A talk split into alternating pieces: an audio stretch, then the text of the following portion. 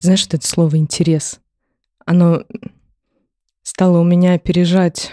Я раньше все знала. А вот так вот происходит, ну, я знаю, что будет дальше. А потом у меня появилось вот это слово «интерес». Когда ты вдруг оказываешься в ситуации и думаешь, блин, все понятно, интересно. Вот этот интерес, он побеждает. Что будет? Я не знаю, что будет. А что это? Если это как ощущение? Ну, это страх, наверное, в какой-то степени страх, а в какой-то степени понимание, что это не так страшно, как может показаться, и что надо идти дальше.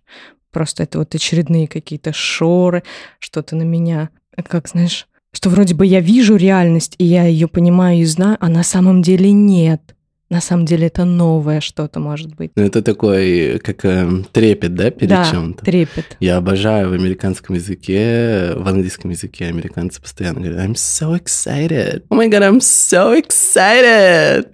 Типа, я так взволнован, я так взволнован, боже мой, что же это будет? И мне кажется, это вообще такая классная тенденция, когда вот это, вот это ощущение, которое очень часто можно транслировать как некий страх, напряжение, трем, юмор. Посмотреть на него с другой стороны, просто назвав его другим словом. Всем привет! С вами подкаст «О дивный тонкий мир», его ведущий Аня Малкович, и у меня сегодня в гостях потрясающий, великолепный Митя Стаев. Привет! А, ты знаешь, а, ты сейчас сказал... Ты просто у нас была незапланированная привесли к теме сегодняшнего выпуска. Это тема слова. Mm. Митя Стаев, э, как ты назвал себя во время практики? Ты двигательный диджей? Как ты там назвал себя? Ну, это на самом деле пришло просто вот в моменте. Мне кажется, я какой-то диджей вайба, диджей атмосферы, диджей состояния. Мне кажется, ну, мне просто вс- очень многие люди говорят, что меня это классно получается. Mm-hmm. И я сам чувствую, что у меня есть такой скилл. Я как будто бы умею управлять какими-то интересными тонкими процессами, энергиями. Я не знаю, что это. Ну, конечно, это все в одном. Ты человек тела. Для меня это прям ну, это однозначно. Вот, то есть Первый раз, когда я тебя увидела, как раз был какой-то эфир, где надо было дотрагиваться до себя, чувствовать тело, вот эту чувственность пробуждать в себе. И э, я поняла, что я прям провожу параллель между тобой и телом как таковым. Вот это слово, которое у меня с тобой первое приходит на ум. И я сходила к тебе на практику сейчас, буквально пару дней назад на практику, которая называется Ахимса. Угу. Я тут э, выложила вчера пост свой поэтический, кстати, надо будет его сегодня прочитать обязательно вслух, чуть позже. И записала тебя в измы, так называемые, и написала ахизма. Ну, у меня такое, mm-hmm. знаешь, и я думаю, так, понятно, у меня нет соединения с этим словом. Поэтому первый вопрос, который я тебе сегодня задам, ты мне можешь соединить со словом ахимса и рассказать про название твоего, твоей вот этой практики? Как, что это значит? Хм, ну, во-первых, ахимса в переводе санскрита означает ненасильственный, и мне почему-то прям очень хочется обратить внимание на букву А. Я не знаю, почему она всю жизнь меня провожает, оберегает, направляет. У меня практически у всех самых близких людей имена начинаются на А. Даже приятно. Да, да, то есть... А, и в йоге есть, а, в ведической культуре есть такие, скажем так, заповеди, правила, которые а, йоги придерживаются. Это правила ямы-не-ямы. И ахимса — это первое правило, которое приглашает, направляет людей к тому, чтобы перестать быть насильственными по отношению к кому-либо, к чему-либо в своих действиях, мыслях, поступках, словах, намерениях. И это самый первый такой фундамент, которому я на своем каком-то когнитивном уровне в своих мыслительных путешествиях пришел как к какому-то своему эмпирическому опыту, которым мне хотелось очень поделиться. В жизни очень много было насилия, мало чуткости, бережности по отношению ко мне. И я вообще как-то, мне кажется, до 20 с чем-то лет даже и не осознавал, что что вообще такое есть, что есть насильственный, есть ненасильственный. Как будто бы насилие было вообще нормально, когда мне тянули шпагат изо всех сил, и было очень много боли, слез, и когда меня не спрашивали, хочу ли я вот это, или хочу ли я вот это, когда очень много требовали. И, конечно, в этом во всем есть своя доля необходимости, нужды, но мне кажется, подход может быть совершенно иным, даже в требованиях и в необходимостях, и в, вообще в каких-то отношениях, взаимообмене с чем-либо. Постепенно я начал углубляться в терапевтические практики, работу с телом, психосоматику, начал развиваться духовно, когнитивно, и мой взгляд на мое тело, на мои ощущения, на танец, что было всегда центральным ядром моей жизни, начал очень сильно изменяться.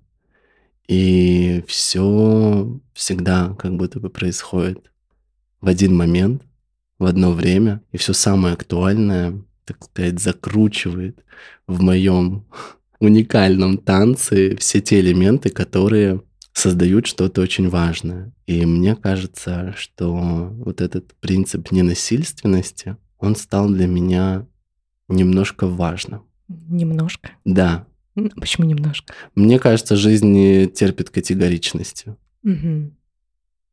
Угу. Я считаю, что ну, все внутри нас, все уже есть, и иногда насилие это путь жизни. Пролом такой. Возможно, да. Я не знаю. Я просто не знаю. Но ты даешь и... этому место. Да, конечно. Как этому не давать место, если оно есть? Оно просто есть. Это точно. Это точно. Итак, а, я тебе сказала, что хочу поговорить с тобой о слове. Не просто так. После практики я, как поэт, прожила через поэзию то, что произошло, через э, свое слово. Я написала текст и начала что-то общаться. Я увидела что-то у тебя в сторис, начала общаться со своей подругой Ольгой, которая тоже была на практике. И она мне говорит, мне нужна тишина. Вот нужна тишина. Все э, всегда после практик телесных говорят, нужна тишина, словами ничего не передать, а у меня наоборот, я же человек слова, у меня всегда через слово. Я каждый раз думаю, так, вот вы телесники все, такие. Всегда обесцениваете слово, говорите, что словами ничего не передать. Хотите же наверняка сказать. А как будто бы говорите, нет, Слово здесь неуместно. Такое часто очень... Вот, знаешь, прям часто очень происходит, и мне всегда... Меня всегда это задевает почему-то, что ведь слово, оно может... Оно, оно обладает невероятной силой, такой же силой, как и телесная практика такой же. Мы все время как будто бы боимся высказаться. Знаешь такое вот это состояние? Почему? Почему хочется вот этой тишины? Почему мы боимся собственного слова в моменты, когда оно на самом деле в нас есть? Может быть, я ошибаюсь, что это страх перед словом. Может быть, я ошибаюсь. Но мне почему-то кажется, что вот эти моменты, когда мы хотим тишины, это какое-то недоверие собственному слову. Почему-то мы относимся к слову, что оно разрушит магию. У меня вот в подкасте тоже такое, кстати, уже было, что слово может разрушить магию. И я даже стала замечать, что ведь подкаст — это возможность высказаться, да? А возможность сказать. И здесь слово тоже важно. Это как, знаешь, я пришла к тебе на телесную практику, а ты на словесную. Угу. вот. И в движении, я когда прихожу на телесную практику, я не телесник, у меня вообще с телом такие как бы очень своеобразные отношения. И для меня это испытание. И я не говорю, что вот в слове, в слове сила, а в теле, ну, приду я там потрясусь как бы. Понимаешь, э, я mm-hmm. прям захожу с такой как бы вот болевой точки относительно слова, и у тебя, как у человека, тело, мне хочется извлечь через слово, чтобы ты доверился сейчас своему слову и попробовал ответить на мой вопрос. Почему после телесных практик хочется тишины? Когда произошла первая химса в Майами, у меня собралась очень красивая группа, и нас было около 12-13 человек, и тогда практика длилась 4 часа. И у нас была какао-церемония, мы никуда не спешили. Было такое прекрасное погружение. И все четыре часа мы очень мало говорили. То есть буквально в самом начале, когда была возможность представиться, когда мы еще представлялись, нас было мало, можно было как-то рассказать о том, откуда я и куда я иду. И спустя эти четыре часа я чувствовал какую-то такую невероятную близость ко всем этим людям, что когда я вернулся домой к своей самой близкой подруге на тот момент, к своей жене, я сказал, Полин, я знаю тебя четыре года. Но я за эти четыре года не чувствовал себя настолько близко с тобой, как я почувствовал себя близко вот с этими людьми. Мне кажется, что язык тела, он древнее, он универсален с точки зрения а, коммуникации со всем миром, потому что все все время находится в едином движении, в единой пульсации. И слово, если его, наверное, рассматривать как феномен с некой смысловой нагрузкой, наверное, это более новый язык. И на данный момент чаще всего мы взаимодействуем с помощью такого языка. И после телесной практики, возможно, происходит а, встреча с таким состоянием, которое хочется длить. И кажется, что слово своей вот этой вот монеткой, которая вращается, и неизвестно на какой борт она упадет в данный момент, потому что все происходит в контексте. Так ведь? Ощущения происходят в контексте, эмоции. Слово может несколько разрезать, а может и соединить. И, возможно, желание просто побыть вот в том, что есть вот сейчас, без вот этого какого-то м- страха, возможно, волнения, что это куда-то исчезнет, если я прозвучу сейчас словом. Оно, наверное, знаешь, как такая негласная молитва. Мне, мне вот так хочется сказать, да, то есть во всех культурах м- молитва — это какое-то выражение словом, смыслом, намерением.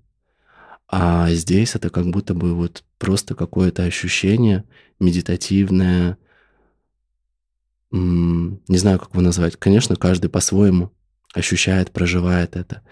И вот в телесном комьюнити по всему миру есть прям такое слово «длить». И мне кажется, человеку в современном мире хочется длить это, потому что это как смотреть в одну сторону, не сворачивая, идти в одну сторону, постоянно прямо, не сворачивая. Как будто бы за счет слов можно очень часто идентифицироваться с этими словами есть возможность все время куда-то свернуть. И вот это вот метание, мне кажется, оно очень много энергии отобирает. Но если, опять же, посмотреть на это с какой-то новой перспективы, то слово остается внутри этого всего пути. И тут уже, наверное, вопрос актуальности этого момента и насколько этот язык сейчас мне уместен, насколько он мне понятен, насколько я привык выражаться этим языком, чувствовать взаимообмен за счет вот такого движения, движения смыслов, вибраций, интонаций. Ведь каждое слово, произнеся совершенно разные интонации, побуждает совершенно разные отклики. У меня так происходит. И интересно, как происходит у тебя. И интересно, насколько для тебя актуально желание, чтобы у других людей вокруг тебя слово было, возможно, таким очень естественным танцем, языком. То есть я так понимаю, что для тебя слово — это кисти и краски. Конечно. Средство выражения. Да, как, как у поэта, да. Угу. А у меня по этому поводу, ну, это не зря превратилось в некую болевую точку. Я стала много думать об этом, почему у меня есть этот порыв, почему я не, ну, не особо умею его сдерживать, и что поэзия — это лучшее еще, куда я могу его направить. Это лучше, чем просто начинать всех обзванивать в какие-то сильные моменты и разбрасывать свою энергию, так, знаешь, делиться своим ментальным скопом, скажем так. И поэтому поэзия — это точечное, во что можно уложить красоту. И более того, я стала обращать внимание, что да, за счет того, что слово именно является моим вот этим инструментом, а мне уже хочется каждый раз все глубже и глубже извлекать из себя слово, я стала открываться состоянием, в которых ну, получается достать то, чего просто так я не придумаю. Вот именно из состояния извлекать эти слова. И я написала сегодня, сейчас я тогда прочту первый текст, который сегодня с утра написала, про то, что вообще такое... Вот как я сегодня увидела эту поэзию, я поделюсь с тобой. Это будет как раз мой ответ на твой вопрос. Поэзия — это сильнейшая защита сердца поэта — это причина оправдания любого чувства. Это новое третье после любви и боли, где можно побыть и спрятаться. Смотрите, как оно прекрасно. Смотрите. Ничего нет. Стерто. Ничего не осталось, только поэзия. Только фото дождливой ночи, только помыслы воспоминания, только красота, прожитое воображение, объятие, в которое было вложено все бесстрашие. Слова, возымевшие силу. Жизнь отправляется дальше на поиски. Сердце, брошенное на произвол без страховки, будет подобрано и сложено под защиту снова. Каждый раз воссозданное заново. Мне недавно в одном из выпусков, по-моему, это было зафиксировано, сказали, что поэзия берет тебя в оборот. То есть как будто бы поэзия ждет, что ты будешь писать стихи, и она берет и отправляет тебя на практику к Мите Стаеву, чтобы написать стих, прожить этот опыт. У меня нет запроса как такового, но я прихожу, открываюсь, я вижу вот эти миры, облекаю его в слова, и все.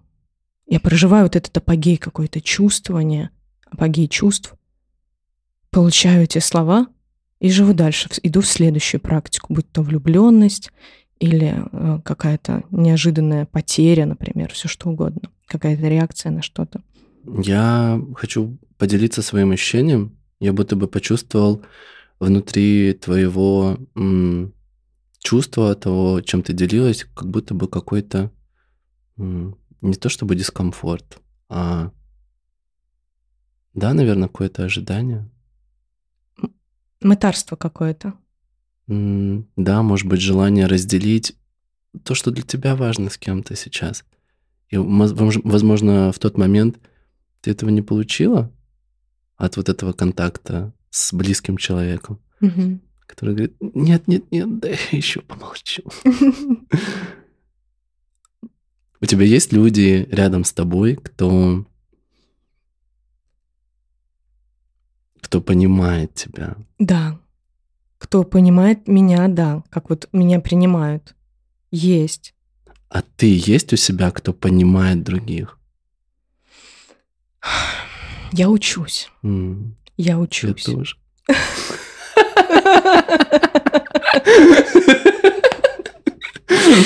Да, я недавно написала, я не очень хороший эмпат, вам показалось. Вот. То есть через ум я пытаюсь понять.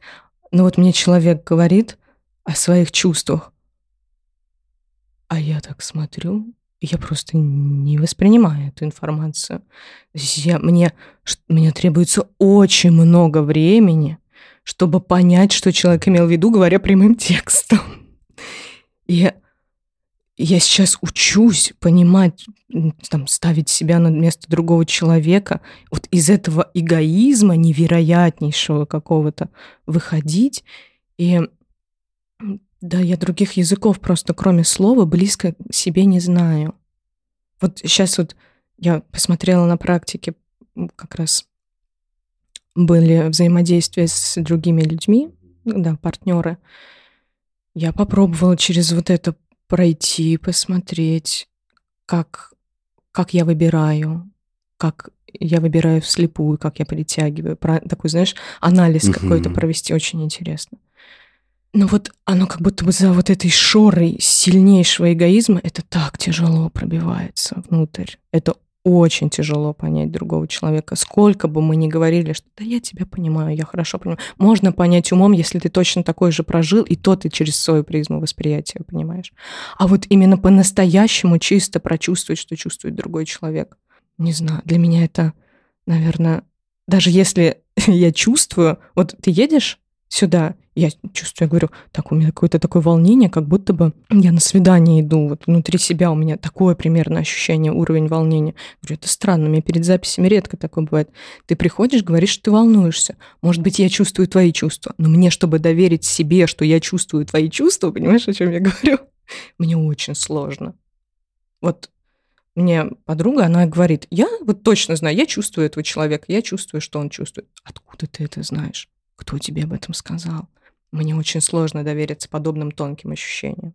Mm. Вот именно вот из-за этой призмы сильнейшего а, эгоцентризма, того, что я понимаю только себя на самом деле. А позволь мне еще один вопрос тебе задать. А как часто ты обращаешься к просто вот какому-то чистому опыту восприятия пространства через чувства, через ощущения, чувства от слова видение, слышание, вкушание, я стараюсь это делать регулярно. Вопрос в том, насколько у меня чисто это получается. Mm. То есть вот эта шора, она может, ну, мы же честно тут говорим, э, эта шора, она может создавать иллюзию, что вот я созерцаю небо красиво. А какая толщина вот у этой стенки? Мне иногда очень сложно понять. И мне может казаться, что я созерцаю, и я ухожу потом, вот я напишу стих, и мне кажется, я выложилась, и все, я вообще, я даже теряю связь с этим чувством сразу, которое выложилось. Это, это страшно на самом деле. Это как, как будто какая-то участь, как будто меня эгрегор поэзии заставил написать этот стих, меня отпустило, и я такая, верните мне это чувство, а его уже нет. Mm. Вот. И, возможно, мне стоит найти новые методы, чтобы не только в поэзию отдаваться, а в жизнь.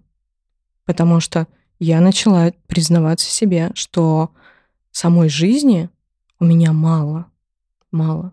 Все практически уходит в переработку умом. А что это значит? Вот если бы я был трехлетним ребенком, как бы ты мне это объяснила? А у меня есть пятилетний ребенок. И вот, кстати, когда я была на Химсе, это было мое основное проживание. Я чувствую, что я не могу просто отдаться. Я все время что-то воссоздаю. Я все время в этой игре. Я наблюдаю игру. Из одних чувств другой, другие создаю вот эти какие-то эмоциональные качели или еще что-то. Да, мне эта игра, она позволяет нырнуть глубоко, достать слезы, блоки, еще какие-то там проработки, устроить себе. Но по факту, если бы я не играла, мне кажется, я бы вообще ничего не чувствовала. Вообще. То есть это все, я прям смотрю, я лежу в конце, как будто в храме, и думаю, сцена прям. Прямо сцена. Сцена? Да. И это, это, знаешь, это не специально, вот, а вот я поиграю сейчас в это, поиграю сейчас в это. Оно, я наблюдаю игру, я ее не специально запускаю, я хочу поиграть, и это осознанный момент, нет. Я наблюдаю как у меня внутри выглядят эти процессы, постоянных каких-то чувств, постоянно вот это все, ну, каких-то внутренних страстей, переживаний, а, всего. И я просто это наблюдаю. Как я как актриса, которая не собиралась ей вроде как становиться, но вот а, это какая-то сущность такая моя. И это меня иногда печалит. Потому что это игра, и я не вижу за этой игрой себя настоящую, как будто бы. А тот, кого печалит, и тот, кто не видит за этой игрой себя настоящего, это не еще одна роль? Не знаю. Может быть. Это, кстати, роль человека, который а, любит Блин, сейчас мы закольцуем, любит поговорить. Ты знаешь, мы с другом сейчас проводили прекрасные каникулы, и в какой-то момент я поймала себя на мысли, что я не хочу говорить. Я молчала практически все время. Мы танцевали, обнимались, было классно, и мне не хотелось говорить, потому что все, что я хотела сказать, ко мне иногда подкатывали какие-то переживания и тревоги, что это кончится, что это ненадолго, что еще что-то. Я просто себя останавливала, я не давала вот этому пробудиться и просто вот как раз проживала эту историю. А, и вот эту трагичность свою, которая хочет поговорить, я убрала. Да, наверное, я думаю, что это вот такая война субличностей.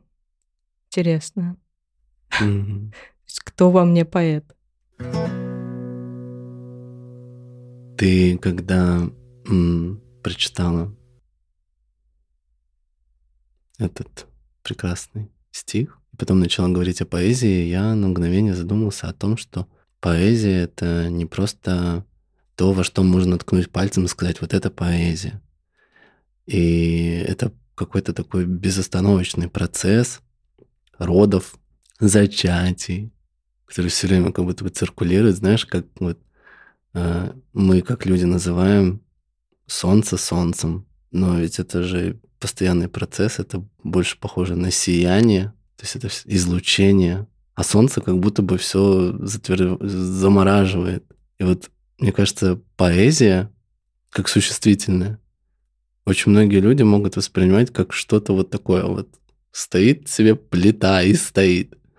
Но это вот такой вот красивый процесс, танца какого-то, с вдохновением, с чувствами, со словами, со смыслами.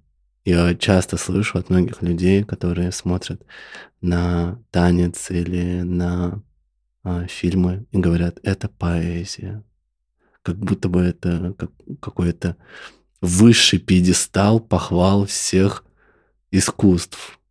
И говорят, жизнь — это поэзия. Поэтичная жизнь. Угу. Вот что это такое?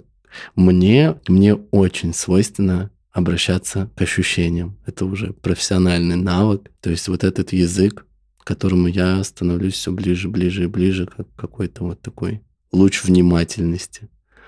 А, и во мне вот это вот слово поэзия вызывает какой-то такой, как будто бы по-моему, Тарковского был в фильме этот момент, где главный герой 12 минут э, в дичайший ветер нес свечу, стараясь, чтобы она не потухла.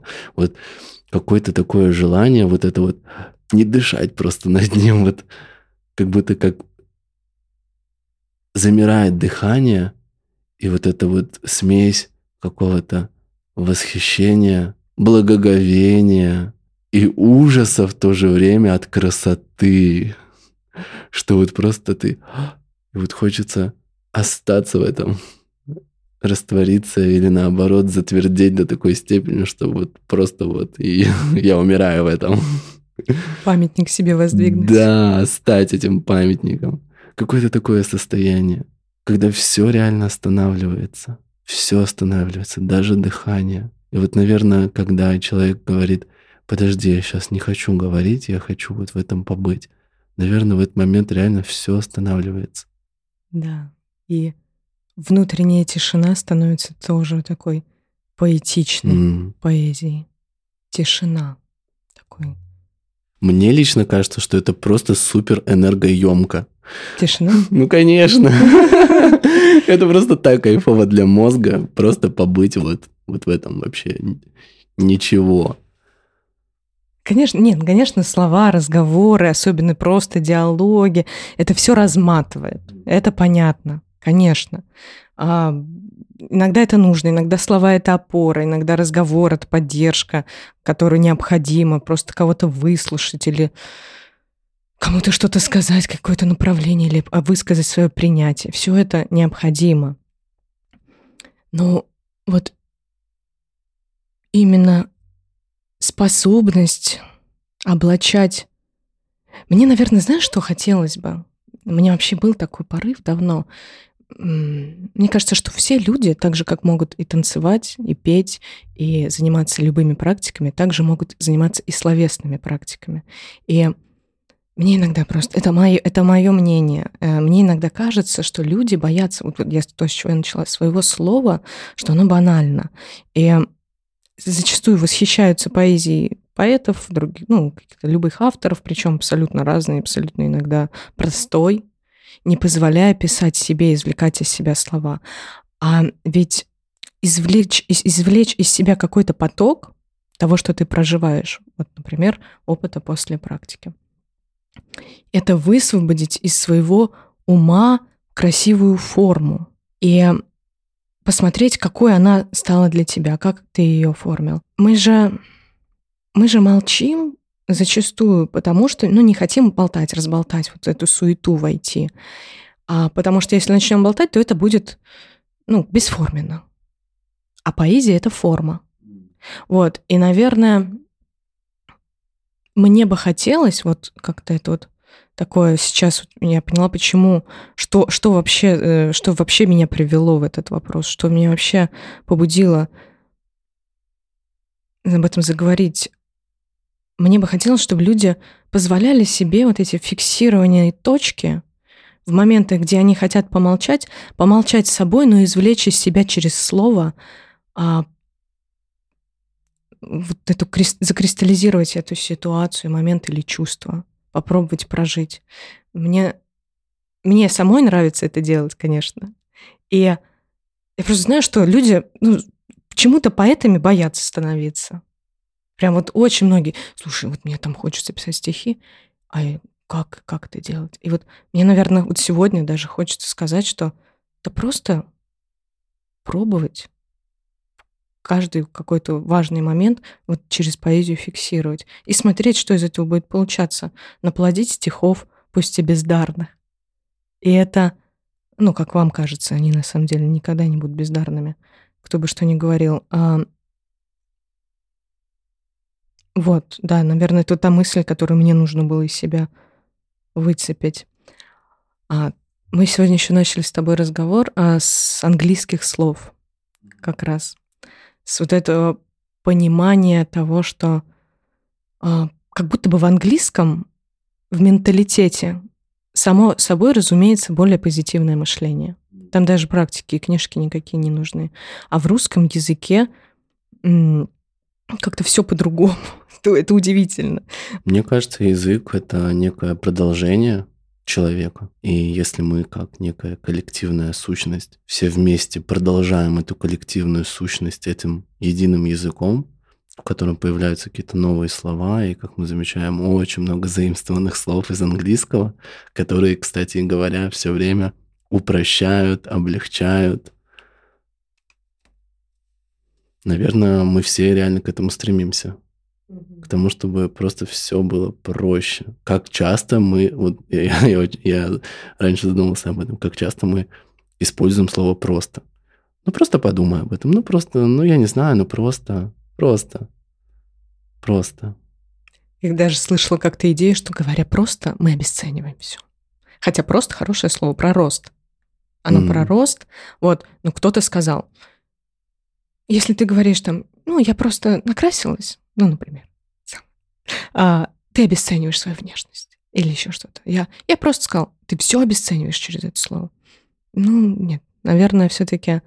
Вот ты приехал сейчас с Бали, ты же был на Бали, и я думаю, что это очень сильно влияет на вот это упрощение, облегчение всего вообще сознания и тела, потому что как ни крути, может быть, мы прорвем, конечно, вот это пространство здесь, которое у нас там в Москве. Может быть, нам удастся там, знаешь, тоже через вот эти... У меня сейчас такие прям картинки, что все будем сейчас летать, все с Бали прилетают, облегчают воздух здесь, облегчают пространство, э, упрощают свою речь, упрощают свои идеи, становится легче. И, может быть, через вот эти постоянные метания и переезды э, совместным путем каким-то мы сможем все-таки растрясти а, в, здесь вот эту штуку, которая нас утяжеляла, и оставить это в прошлом. Такое намерение. Мне кажется, что все происходит очень закономерно и вовремя. Если сейчас здесь присутствует то, что присутствует, значит для этого есть все законы, все шестеренки, гайки, пробочки. Если в Америке присутствует эта упрощенность, значит и для этого есть тоже что-то, что это поддерживает, на что это опирается. Прожив э, больше четырех лет в Америке, я реже сейчас возвращаюсь, больше путешествую по миру. Я, когда первый раз вернулся в Россию, ненадолго, я очень сильно почувствовал, особенно вовлекаясь в комьюнити психотерапии, работы с травмой, вижу, что все мы балансируем, каждый на своей части моторной лодки. Да, в Америке все гораздо проще. И приехав сюда, я понял, что, господи, зачем так столько страдать? зачем вообще это все? Да, боже мой. да вот футболка, шлепки, трусы, чешки, бусы и погнали. зачем вот это все? Зачем? Но в то же время я понимаю, что как и когда я был на Випассане в Нью-Йорке, один э, мужчина уже после практики мы разговорились, он говорит, да, русская душа, нет ничего глубже, чем русская душа. И не знаю, можно с этим поспорить, не можно, бесполезно. Просто действительно, наверное, в этом что-то есть, потому что, опять же, от тебя я услышал слово глубина, мы уходим в эти глубины, но, может быть, нам и надо там понырять и быть этими глубоководными, невероятными тварями, которые светятся там еще на своих 800 километрах в пучине морской. Но это красиво.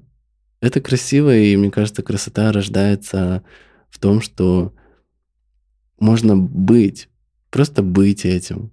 Потому что, встретив очень простого и легкого человека, можно этим заразиться и побыть этим. А, можно где-то это прочувствовать внутри себя и вспомнить, о, точно, так это же тогда, когда вот мне мама купила сок в этом маленьком ларьке, и я просто пошел играть динозавров. Да к черту все это!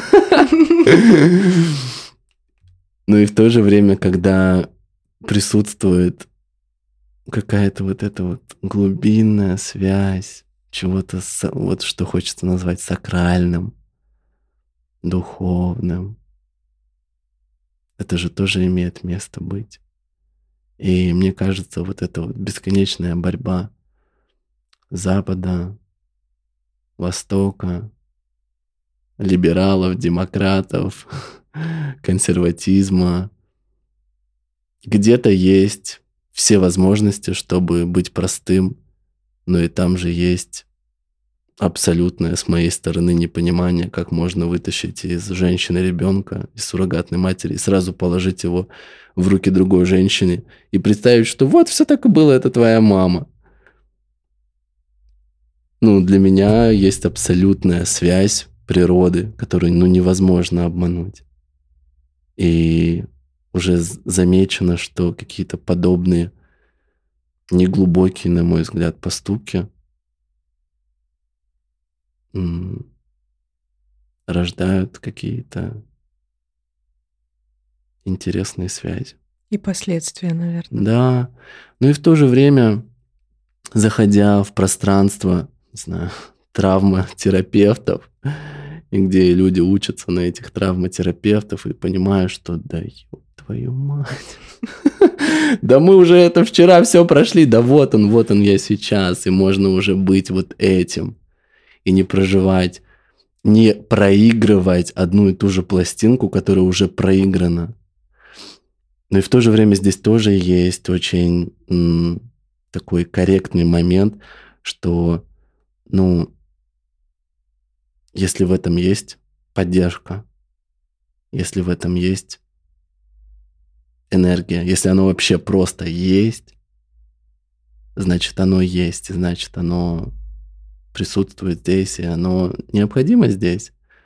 И мне точно гораздо проще стало, когда я для себя понял, что все просто есть игра. Мы сегодня уже с тобой говорили об этом, я тебя это слышал. Это так красиво проигрываться, проигрываться и играть. Свои разные грани. Да, и просто реально как-то видеть, что все это внутри меня. Абсолютно все внутри меня. Мгм. И тяжесть, и легкость, и простота, и сложность.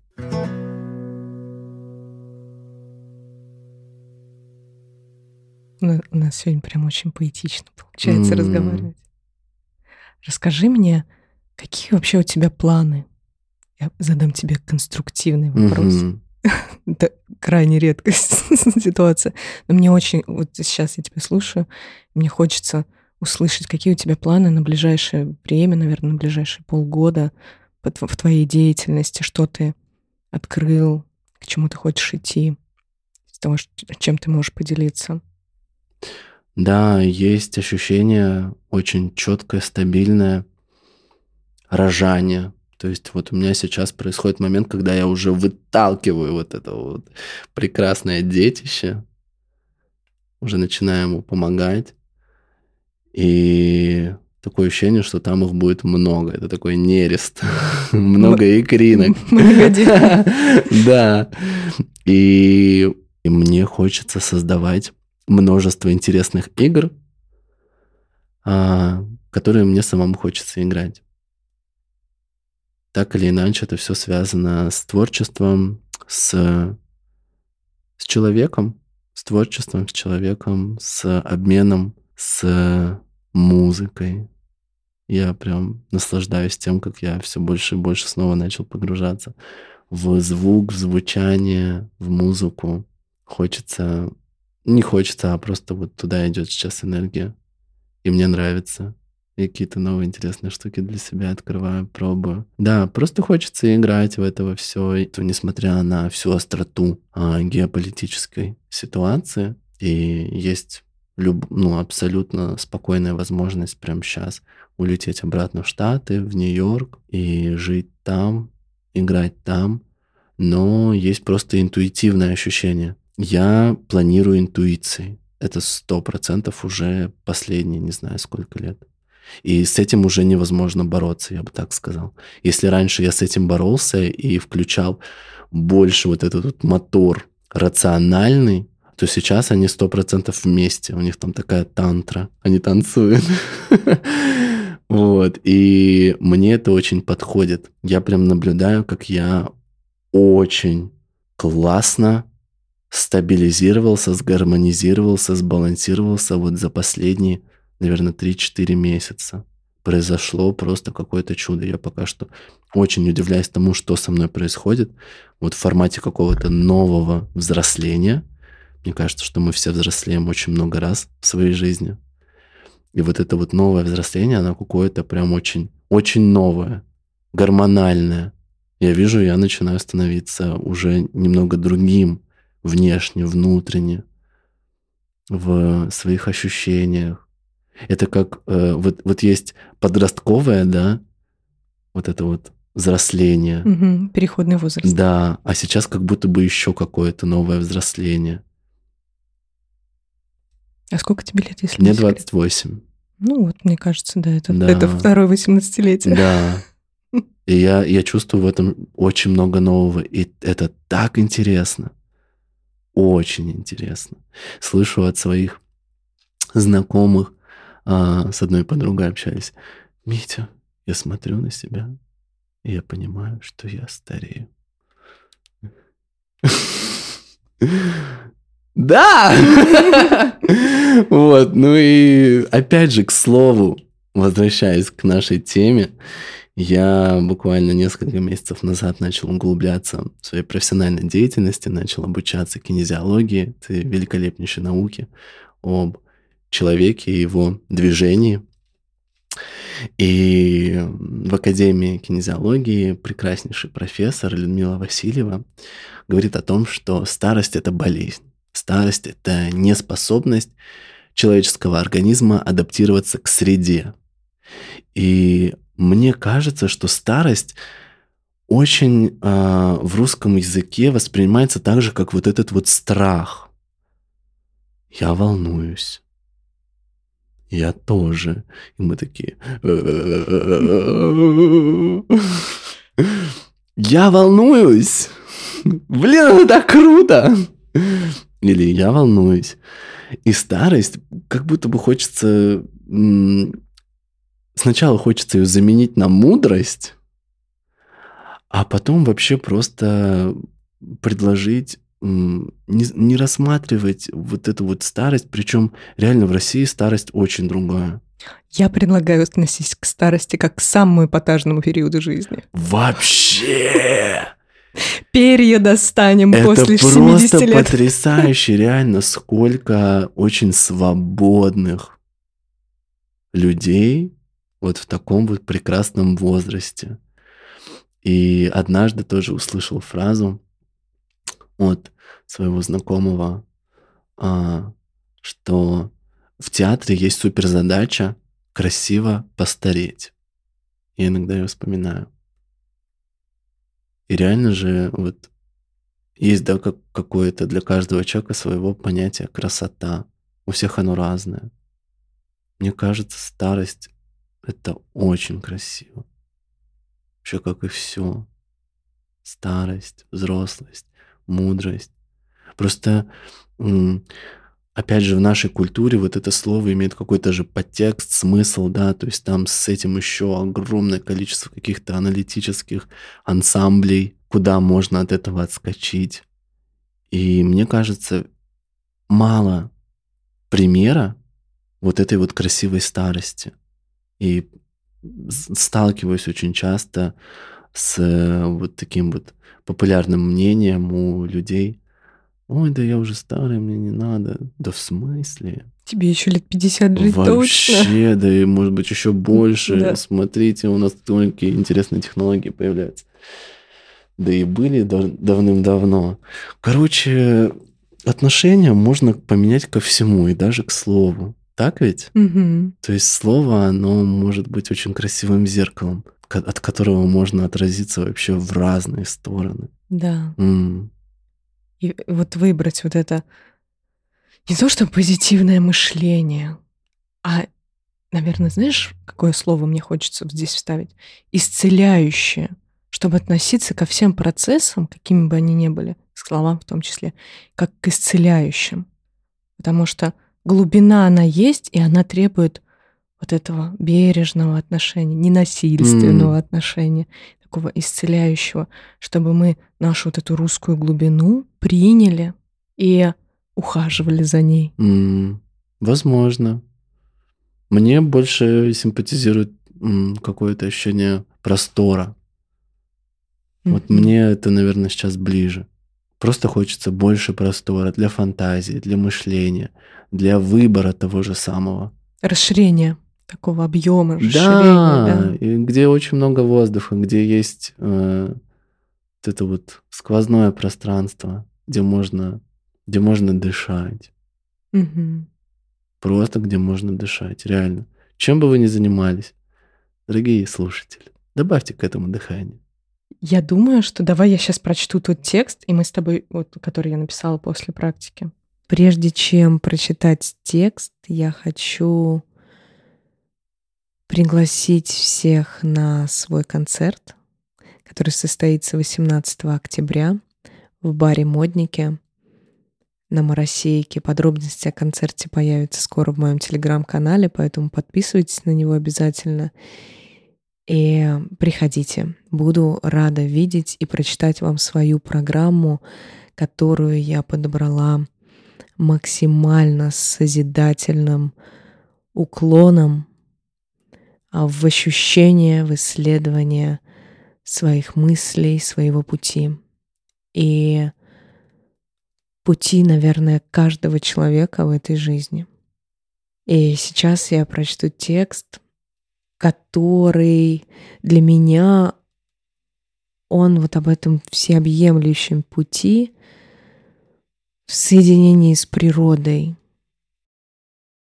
Это танец в сопротивлении между эго и чувствами, между проявленным и скрытым, между свободой и желанием быть уничтоженным. Это глубина и поверхность, соединенные столпом света, поднимающим самопроизвольно вверх руки, которые тянут и вытягивают тело за всем тем, что затаилось в ожидании. Приготовьтесь, но не пристегивайте ремни. Мы взлетаем. Мы даем себе это право лететь без крыльев, плыть в небо под парусами желаний, которые манят с собой ввысь. Через кости, через стопы, через камень и землю, через глиняные ручьи, песок и воду, через испарение и прорастающие зерна трав мы отдаем себя в небо. Мы возносим себя, открывая сердце. Мы ветер, соцветие, нити, частицы, перья. Мы тотальная тишина и божественный раскат грома. Мы находим опору в пространстве космоса или во взгляде другого, такого же человека. И остаемся лежать нетронутыми, девственно пылающими жизнью, с распахнутыми глазами, в храме своей души. Это родилось после практики? Да. Это прям вот э, я взяла момент практики, села, в него погрузилась на следующее утро, и поток просто прошел через меня. Там одну строчку потом в потоке исправила, и все. У слова, у подкаста, я тоже к нему отношусь как к практике всегда и для гостя, и для себя. Да, у него нет этого момента тишины, но у него есть момент послевкусия. Вот, то есть мы здесь говорим, все вот это поднимается, это и волнение, и ощущение, и момент, он через слова все равно происходит, через слова, через взгляды в глаза, через э, неизвестность, потому что это не запланированная вся история. И потом, когда мы слышим себя со стороны, что мы вот это все сказали, для меня вот это тоже такая красота и поэзия, наверное, наш вот этот разговор.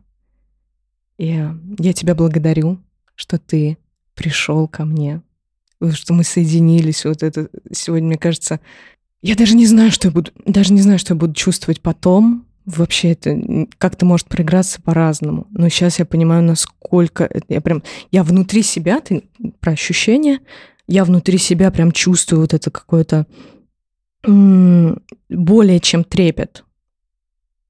Вот что-то, что э, раз, раздавливает меня вверх. То есть предвкушение расширения.